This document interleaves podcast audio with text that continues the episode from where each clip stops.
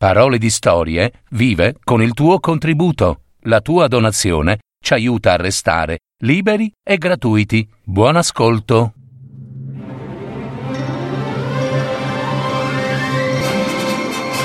Fiabe, favole, racconti, leggende. Adattamento e messa in voce di Gaetano Marino. www.paroledistorie.net La leggenda dello spirito del vento del nord.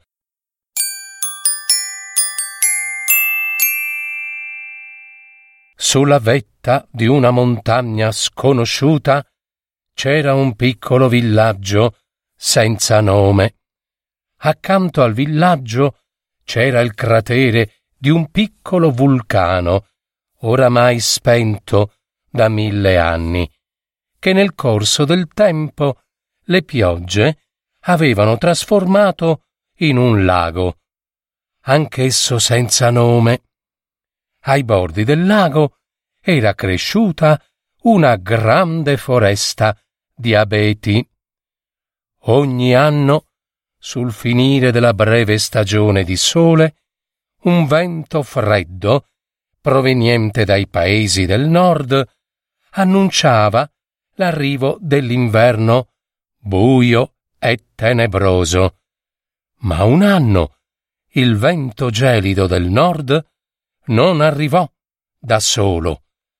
Lo accompagnava uno spirito crudele e spietato che rapiva i bambini del villaggio. Nessuno sapeva dove lo spirito malvagio li portasse, né più li rividero. Pochi bambini rimasero in quel villaggio, chiusi e sorvegliati nelle loro case per la paura che lo spirito rapitore li facesse scomparire. Così che il villaggio, senza più le risa e le grida dei fanciulli, senza più gioia, divenne triste e malinconico. Un giorno, un bimbo piccolo piccolo, che appena camminava, sfuggì alla sorveglianza della madre. Carponi e silenzioso varcò la soglia di casa, dirigendosi verso il sentiero. Ma lo spirito malvagio, sempre in agguato, lo vide e, silenzioso e rapido, come un lupo affamato, scese a prenderlo per portarselo via. Ma la mamma se ne accorse, vide lo spirito malvagio con in braccio e ben stretto tra gli artigli il proprio bimbo, e corse veloce in strada per salvare il figlio. Ma lo spirito rapì anche lei e sparì. Tutto il villaggio pianse di disperazione per giorni e giorni. Piangeva anche una fanciulla che voleva molto bene al piccolo bimbo e alla madre. Ella, con il viso bagnato da un fiume di lacrime, stava seduta sotto il grande abete che dominava la riva del lago e non riusciva a darsi pace per il dolore. Mentre la fanciulla piangeva, improvvisamente le acque del lago si incresparono, un varco s'aprì nel mezzo e un giovane, vestito di bianco lucente, venne fuori dalle acque. La fanciulla ebbe una gran paura, ma non riusciva a muoversi. Il giovane luminoso parlò. Non aver paura di me, dolce fanciulla, e dimmi perché piangi così tante lacrime? La fanciulla, dopo un momento di smarrimento, disse Piango perché uno spirito cattivo sta portando via tutti i bambini del mio villaggio. Il giovane luminoso guardò la fanciulla e disse Io ti conosco dolce fanciulla, tu vieni sempre qui d'estate a prendere un po' d'ombra sotto il grande abete. La fanciulla sollevò appena lo sguardo per osservare il giovane luminoso. Io ti guardo dal mio castello d'acqua, sai? La fanciulla nascose di nuovo il viso tra i pianti. Ti prego, non piangere, dolce fanciulla, continuò il giovane lucente. Dimmi, come è fatto lo spirito malvagio? È grande, come un gigante, ha mani d'artigli ed è silenzioso, è freddo.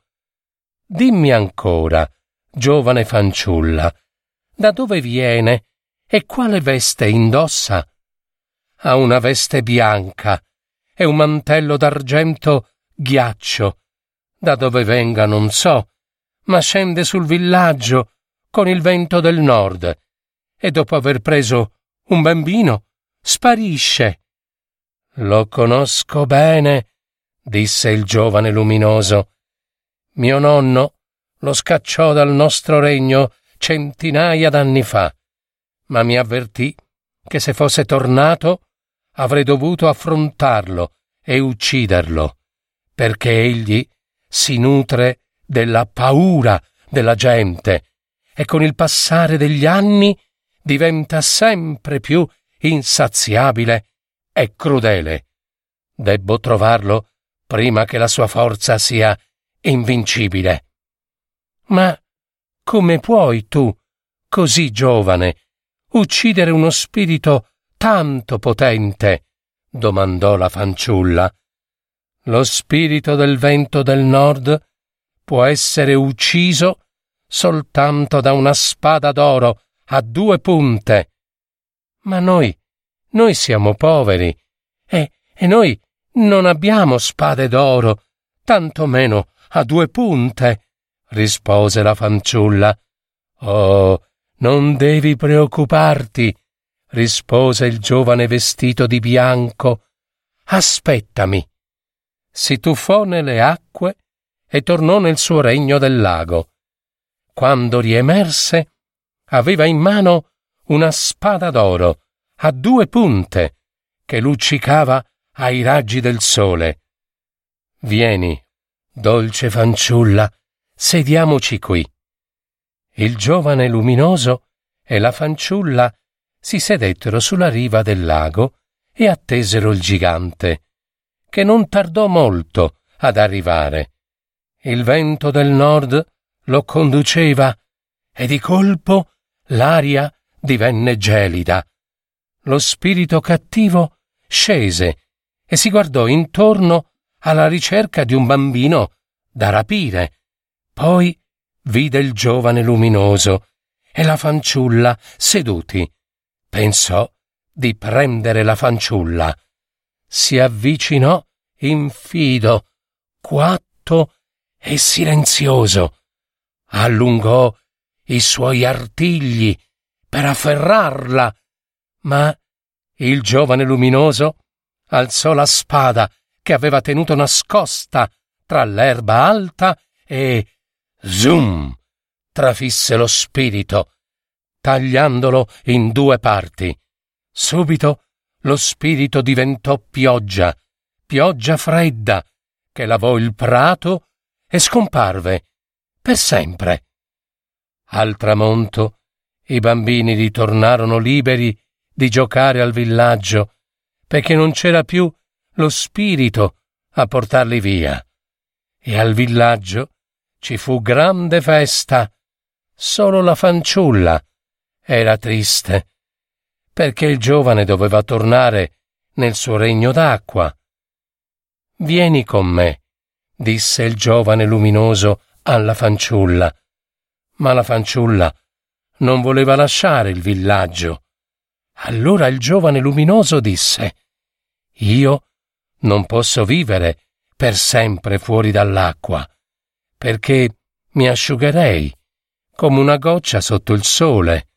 Così, se tu lo vorrai, durante il giorno di luce vivrò nel mio regno d'acqua, e durante la notte starò con te, nel tuo villaggio. Lo vuoi? La fanciulla disse di sì, chinando il capo, mentre i suoi occhi brillavano di gioia. E così fece il giovane. E ancora oggi, tra quelle montagne, si racconta la storia del giovane luminoso vestito di bianco che uscì dall'acqua per uccidere lo spirito crudele e sposare una fanciulla triste.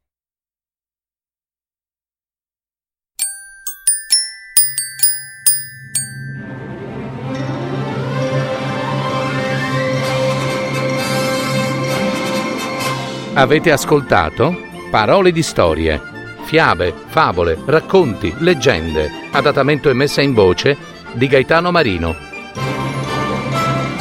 www.paroledistorie.net